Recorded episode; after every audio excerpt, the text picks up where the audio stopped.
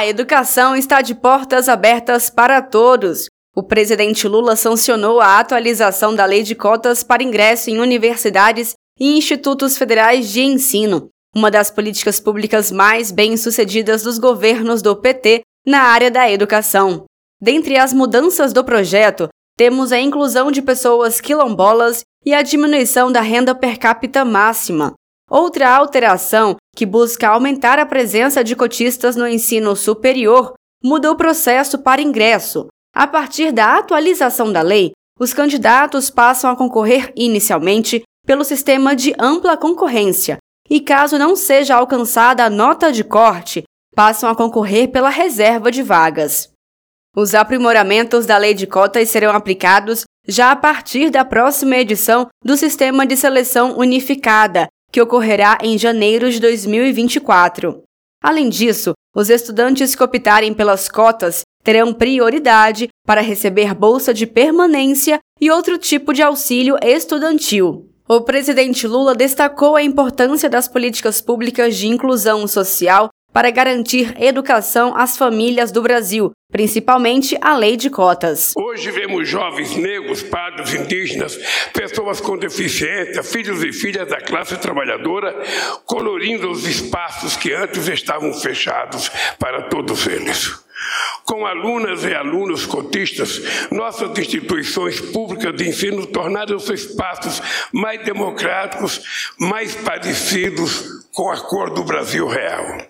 E a representatividade avançará ainda mais com a inclusão dos quilombolas entre os grupos beneficiados pela nova lei de cotas. A maioria dos estudantes que mudaram a cara da universidade brasileira são os primeiros de suas famílias a ter acesso ao ensino superior. Isso nos diz duas coisas.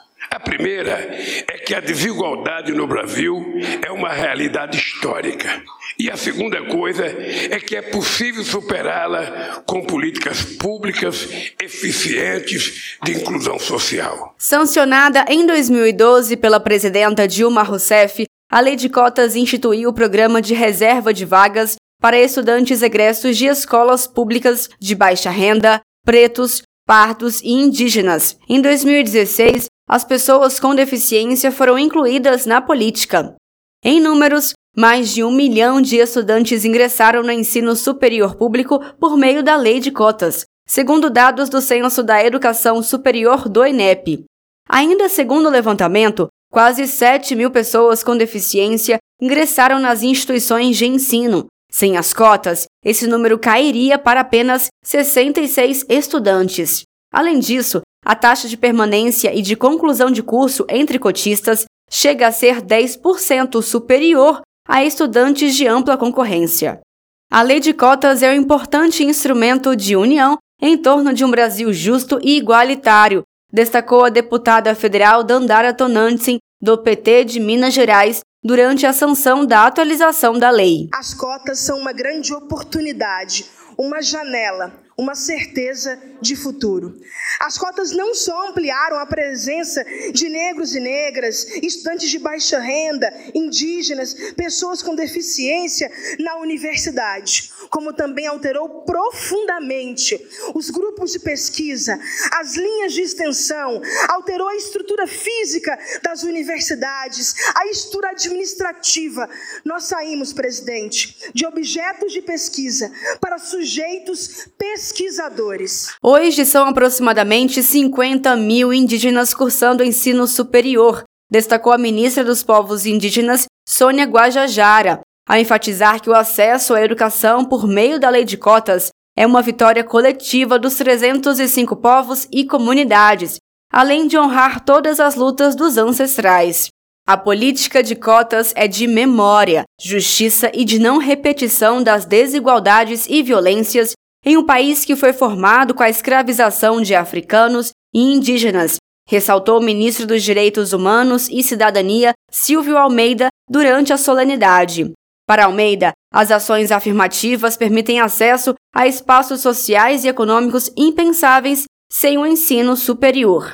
Para o ministro da Educação, Camilo Santana, a lei de cotas é o principal mecanismo de inclusão social na história da educação superior brasileira. A realidade do racismo brasileiro exige do Estado e de cada cidadão ações concretas para o seu enfrentamento. A lei de cotas contribui significativamente para o ingresso de indígenas e negros no ensino superior, em percentuais nunca vistos nas nossas universidades. Vocês terem uma ideia, dos 810 mil cotistas que ingressaram no SISU, pelo SISU, quase 500 mil se declararam pretos, pardos e indígenas e se matricularam nas instituições de ensino superior públicas de 2012 a 2023.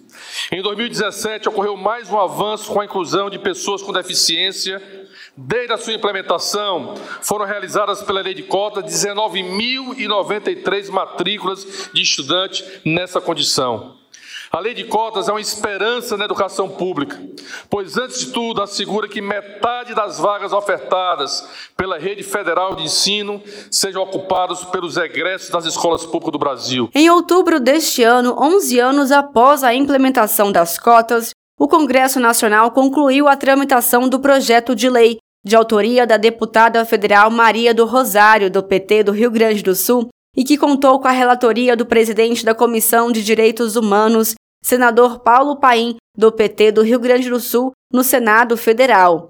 Durante pronunciamento no plenário do Senado Federal, o relator da matéria no Senado, Paulo Paim, destacou que a educação é o mais sublime alicerce que uma nação pode ter para realizar as transformações necessárias e oferecer liberdade e igualdade. Ajudar aos que mais precisam, aos que estendem a mão lentamente, aos que foram jogados no descaminho do preconceito, do racismo, da discriminação, da pobreza, é fazer justiça histórica, é reparar os erros e as incoerências de uma sociedade que tem que ser igualitária. É possibilitar que todos tenham oportunidades para o crescimento.